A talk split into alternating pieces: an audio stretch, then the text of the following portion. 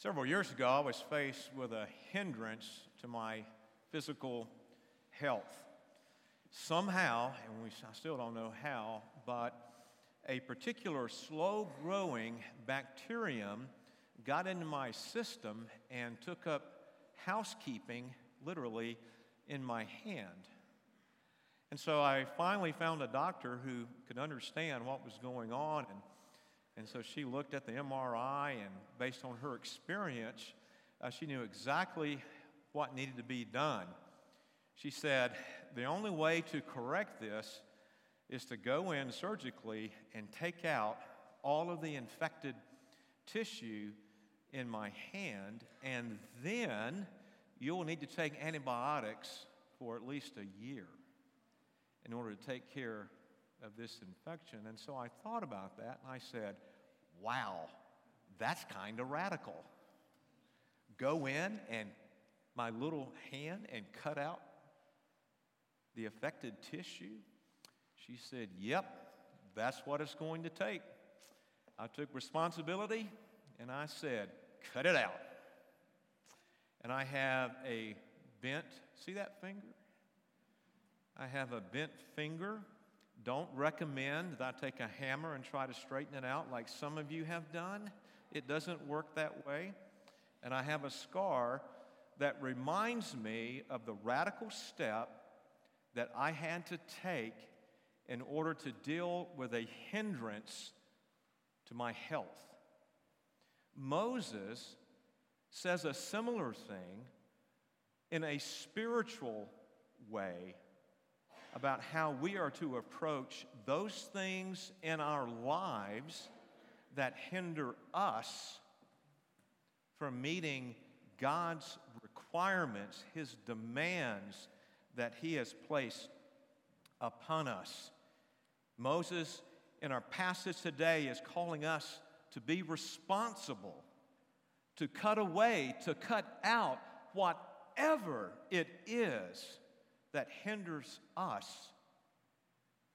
in being spiritually healthy as we seek to do the things that God has called us to do. Now, I want to make a bit of a disclaimer here. Today, I am focusing, as Moses focuses, on our responsibility, yes, out of grace, to do what God requires understand, as we have sung four songs already this morning about Jesus, that I am not at all suggesting that we can't that we can do this in our own strength. It's all we just sang. It takes Jesus.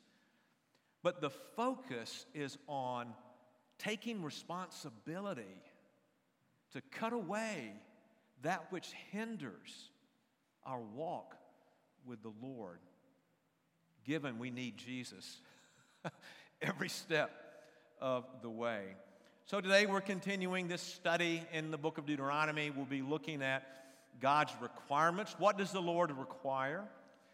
We'll also ask the question what do we do about those things that hinder us in fulfilling God's requirement? But I want to end by looking at why we are able to cut away hindrances to begin with.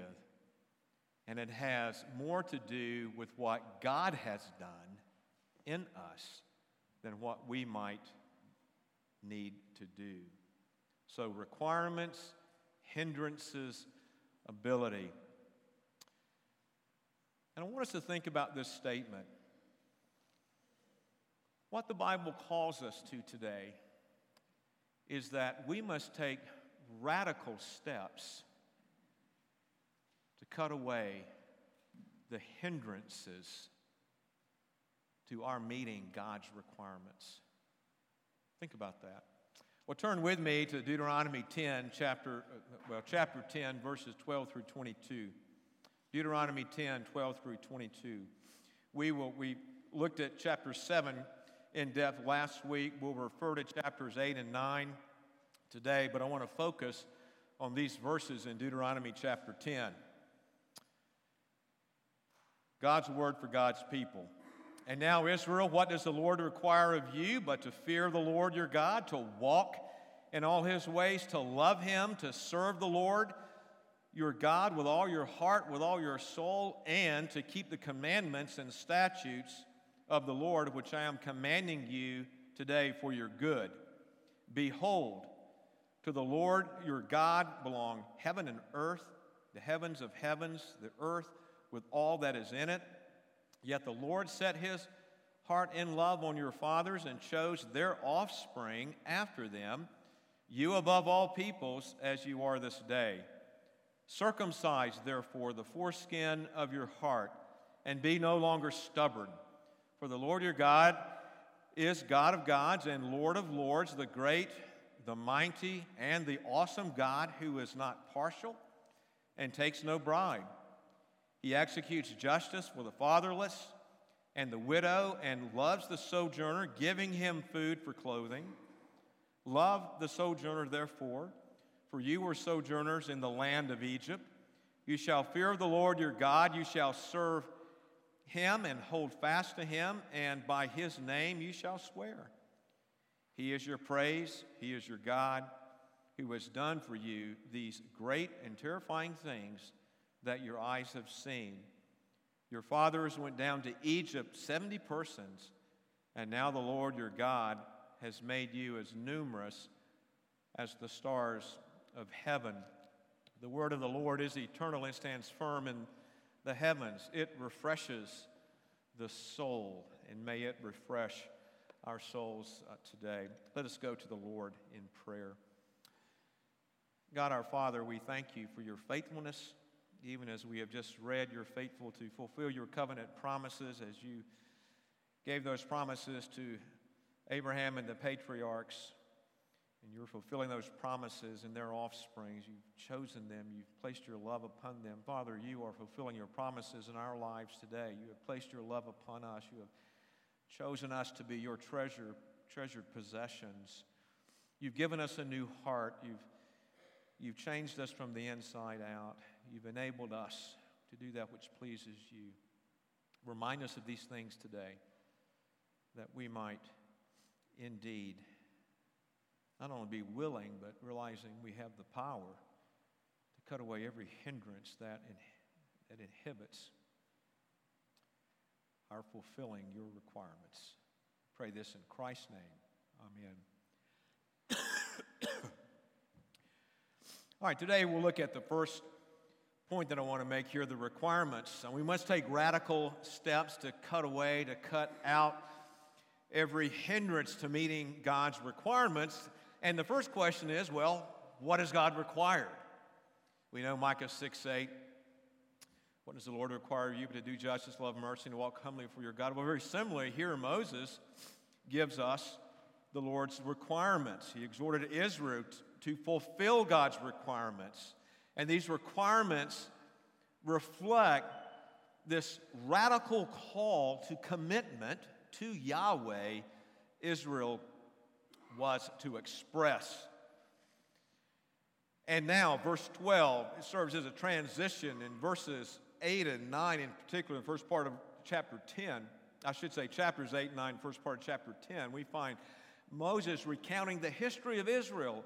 And now, the first two words in verse 12 serves as, as a transition between these, these historical events and what Moses is about to say, the exhortation he is about to give. And in particular, Moses is reflecting upon the incident that he just spoke about in chapter 10 with Moses taking two new stone tablets up to the top of the mountain for, for God to inscribe his law upon those tablets. And then Moses was to take those tablets and to place them in the ark made of wood. And there in the midst of God's people were housed the very commandments of God. You can read about that in, in chapter 10, verses 1 through 11. And so the law in the midst of God's people should cause God's people to ask the question well, in light of this law, then what does the Lord require? And what did the Lord require of Israel? The Israelites were first to fear the Lord. They were secondly to walk in his ways. They were thirdly to love Him. Fourthly, to serve Him. And fifthly, to keep all His commandments, the fivefold commands or exhortations that Moses gives here in verses 12 and 13. And in a very real sense, these, this fivefold response, these five commands, have everything to do with the profession of faith that we looked at back in chapter 6, the Shema, Israel. Deuteronomy 6 4. Hear, O Israel, the Lord our God, the Lord is one. And because of this profession of faith, the people of God should seek to do what the Lord requires. These five things flow out of that profession of faith in Deuteronomy 6 4. Well, let's look at these five things. First, fear. Moses began with this response to fear the Lord, the Lord, Yahweh, the covenant God. Fear is to reverence Him. It's a common way to understanding. In fact, I think fear is foundational to the other four commands. Reverence the Lord. Moses has given this response of fear before in Deuteronomy. You go back to Deuteronomy chapter 4, verse 10, Deuteronomy 5, verse 29, we find fear being all over the book of Proverbs. And you might just go to Proverbs 8:13. You certainly see the wisdom of fearing God.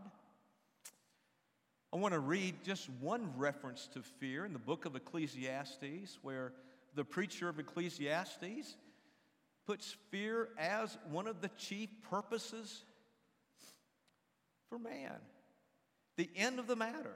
After he has said all of these things in Ecclesiastes, after everything has been heard, fear God and keep his commandments, for this is the whole duty of man. Fear is a response to God. Secondly, walking in his ways. That's the second one. And walking in his ways flows out of a godly fear. If you look down to verses 17 through 22, though we'll not look at these particularly today, but there, or we'll, not say more than what I'm going to say right now. There, Moses is expressing that God's, God has a concern for fairness and justice, and God's people should walk in his ways and likewise have a concern for fairness and justice in the world.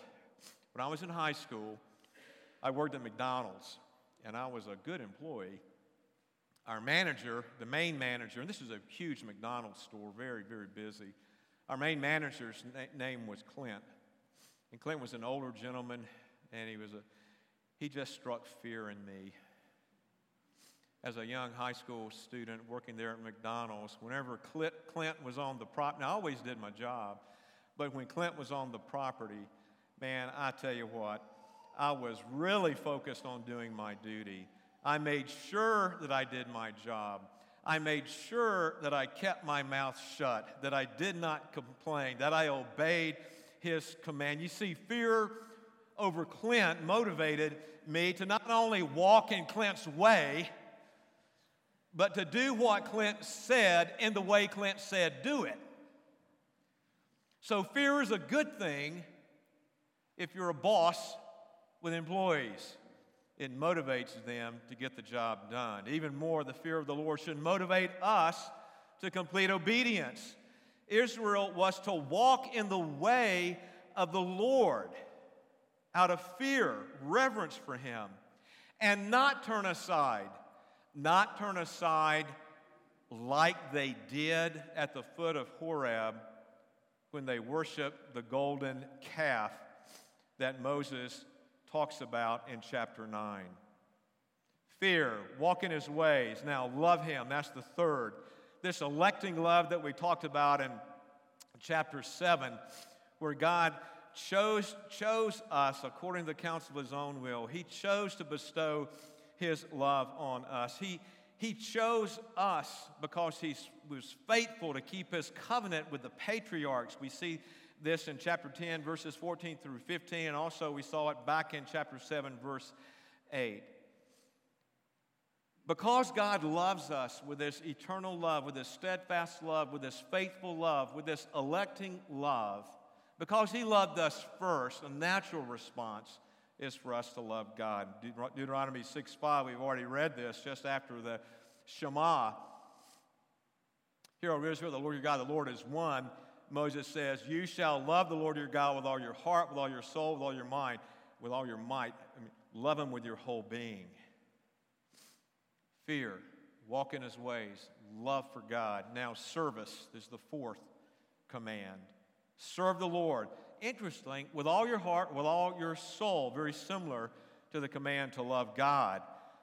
Like love, we are to serve God with our whole being. Our whole life is to be oriented towards serving Him. And then keeping His commandments is the fifth. Obedience is life. Notice what the text says. God did not give the law to frustrate or burden His people. His intent was that Israel would have a full life in communion with Him. The text speaks about the law and the commandments being for your good there at the end of verse 13. Well, what does the Lord require of you and me? And we could sum up these five commands in this that He requires full and total devotion expressed in these five commands. And we must take radical steps to cut away hindrances to fearing God,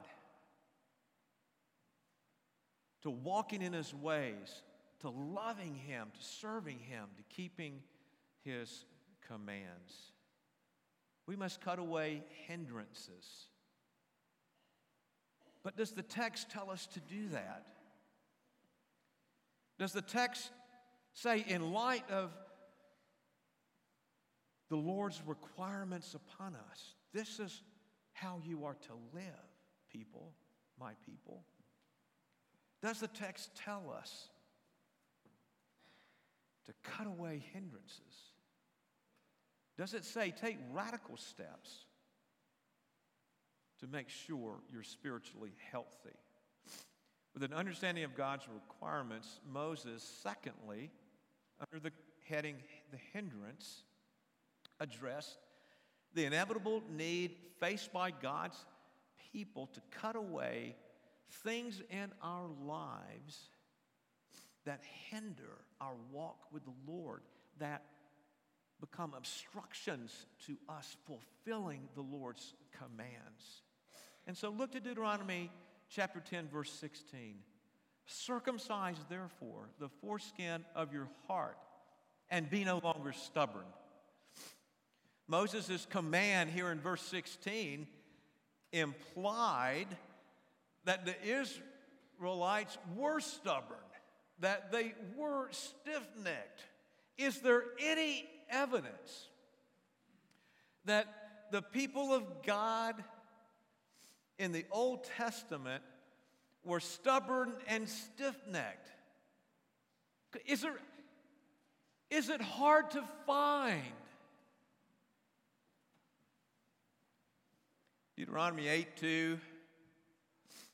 The Lord brought them into the wilderness to test them to see if they would obey. As Moses here in chapter 8 reflects the history, uh, speaks about the history of Israel. And here are the test results. In chapter 9, verse 6 and 13, Israel did not obey. God calls him a stubborn, stiff necked people.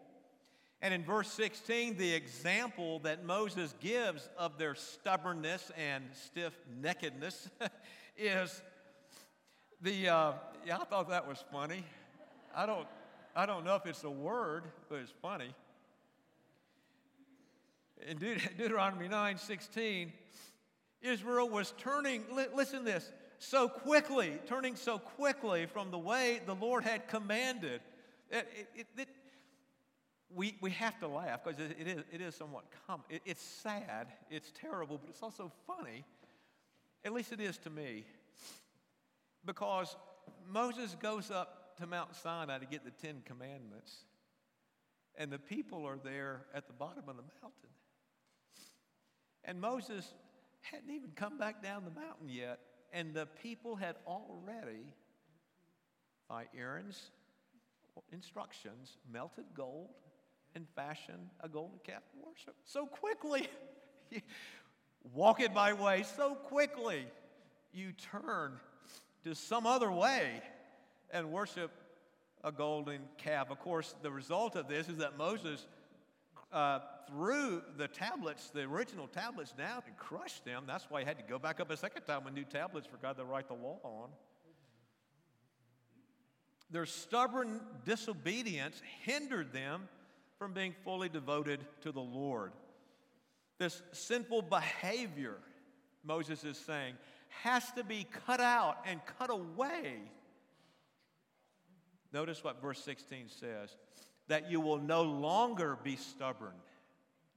This circumcision of the foreskin of your heart is a responsibility, Moses says, that Israel, you have, so that you will no longer be stubborn. Not to discount the work of the Lord, not to discount our need of grace, but Moses is focused on our responsibility to circumcise the foreskin of our hearts, to cut away that which hinders us, to fear God, to walk in His ways, to love Him, to serve Him, to keep His commandments. A radical surgery of cutting away to be spiritually healthy. This is what Moses meant when he commanded the new generation to circumcise the foreskin of their hearts. You know, the covenant sign of circumcision given in Genesis 17, we're not going to go into detail on this, so parents, rest. Uh, that did involve a physical cutting away, and the recipient of that sign was totally passive. Baptism replaced circumcision. The the recipient is totally passive. It's something that is done to them. Moses uses circumcision, but yet he, he uses it in a very interesting and, and, and dynamic way. Here he's exhorting Israel not to be passive, but to be active, to be proactive, to act with intentionality in examining their lives and seeing what hinders them from seeking the Lord, from doing what the Lord has required, and to be radically engaged in cutting it away. Think about that. The focus of the passage is on intentionality, is on responsibility. And for the Israelites, very clear what, what they need to what they need to circumcise out of their life was this propensity to false worship. We see it time and time again. God's people, instead of walking in the Lord's way and doing the other requirements, they turn from Him into false worship. And, God, and Moses is saying, be responsible to cut that out. Literally, cut it out of your life that you would be healthy. All right, now let's just bring this home to us. Uh, what do we need to cut away out of our lives that might hinder us being fully committed to the Lord? That I kind of chuckled a little bit because I said we need to cut family away uh, off. I mean, we, we, we can't cut family. I'm not going to cut my children off. You know, parents have a problem in worshiping their children. It is so easy for parents to put little Junior before God. Well, you can't cut your children away. That wouldn't be good. But what needs to be cut away? Where are we stubborn in continually putting family or people, relationships before our relationship with God? You know, we can't cut our professions out of our lives. You've got to work. I've got to work. We've got to live. Obviously, circumcising your job doesn't mean you throw up your hands and you quit. You say, I'm not working again because work becomes an idol. I just won't work. And that becomes an idol. no, you don't. But could it be that just like with family or with people, we so easily, because of, of our sinful attitudes, our pride, our arrogance, our misplaced love, we put family, we put job before God? And maybe that heart issue that's constantly trying to replace God with other things simply needs to be dealt with and circumcised. I'll just, without, I hope you understand why I'm giving this example, but I've just been doing some reading lately. It's just about pastoral ministry. And, you know, pastors, like, like this pastor here, put God first. Every one of you, put God first. I oh, slam the pulpit, put God first. And you know what? I do, and I don't know if Derek does this. He's, he's pretty, pretty straight, straight laced. Wouldn't say he's perfect, but he's close. But I know a lot of pastors like me that'll say, You, congregation, you put God first. And what do we do? We put ministry before God every day. And we put ministry before God every day to such an extent that our identity becomes ministry and not who I am in Christ Jesus. That's why when you leave here and you say, Well, Tim, the sermon could have been better, that crushes me. Why? Because my identity is in what I do, not in who owns me. And just before you think this is some cathartic counseling session, me trying to deal with my inner self and my, my, my pastor, whatever, you do the same thing, every one of you. You can so easily ground your identity in what you do instead of who owns you, instead of who has saved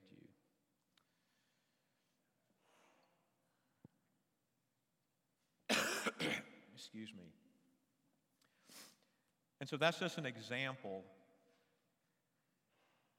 that we can't cut family and job and so many good things out of our lives. We need to cut a whole lot of bad things out of our lives, by the way. But really, what Moses is focused on here is the heart attitude that elevates other things in such a position that one's walk with the Lord is hindered.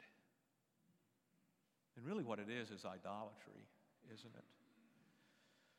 So we must take radical steps to cut away these hindrances in order for us to fear God, to, um, to walk in His ways, to love Him, to serve Him, to keep His commandments.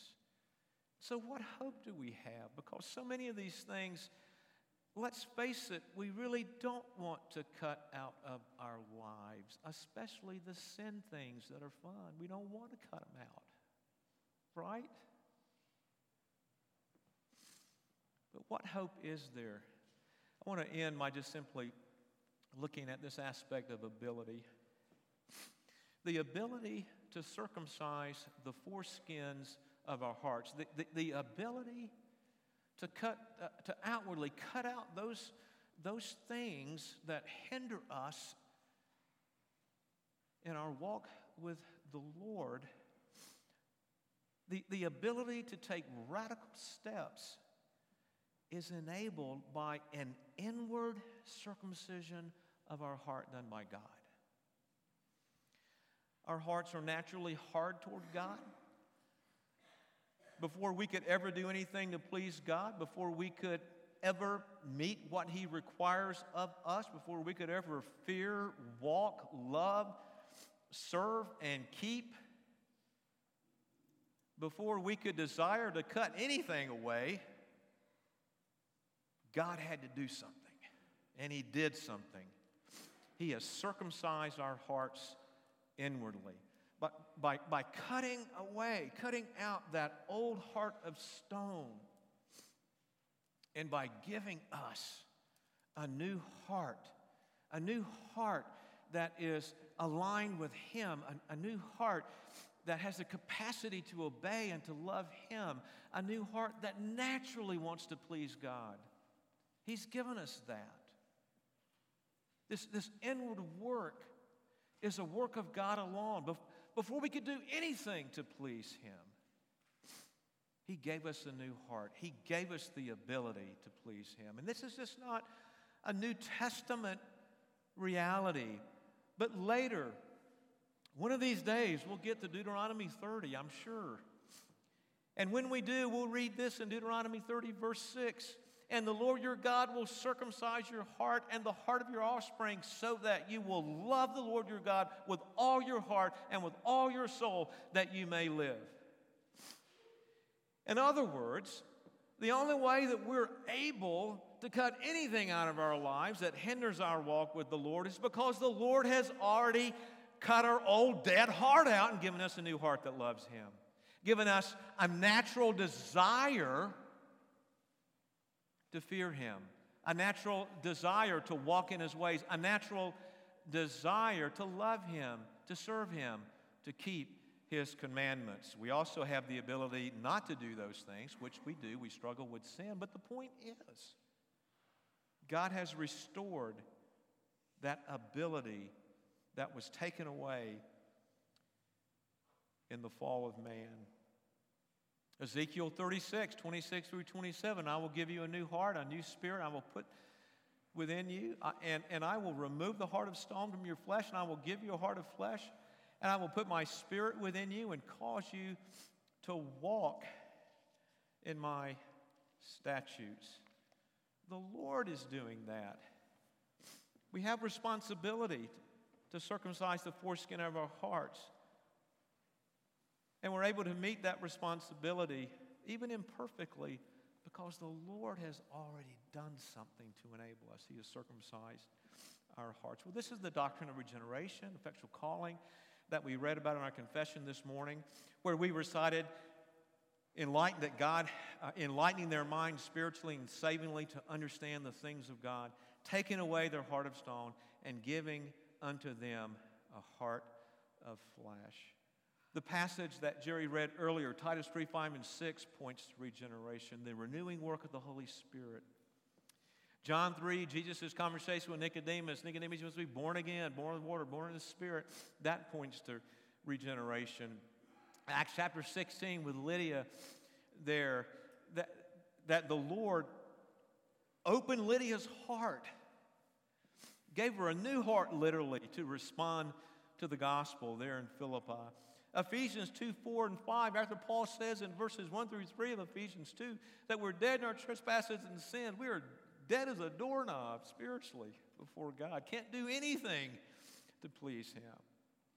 Yet, in verses 4 and 5 of Ephesians 2, He has made us alive in Christ. He has given us a new heart. He has given us the ability to repent of our sin, to respond to Jesus in faith, and to walk in obedience, to He's given us the ability by faith to do that which He has required of us, to fear Him, to walk in His ways, to love Him, to serve Him, and to keep His commandments. We are passive with God's work of regeneration so that we can be active in circumcising the foreskins of our flesh that we might more and more fulfill that which the Lord has required of us. Here's the encouragement. I mean, are, are you willing to take radical steps to cut away what is a hindrance you fulfilling what the Lord has required. And in asking that question, I want to make one slight observation. We may be willing, and that's good, but we need to see it's more than that. We not only need to be willing, we need to realize we've been given the ability. God has circumcised our hearts inwardly. We have the ability to do that which pleases Him. Having a new heart of flesh means we naturally want to take radical steps to do whatever it takes, that we would cut away whatever hinders us from fearing God, walking in His ways, loving Him, serving Him, and keeping His commands. May we ask, what hindrances are there in my life today that I need to cut away?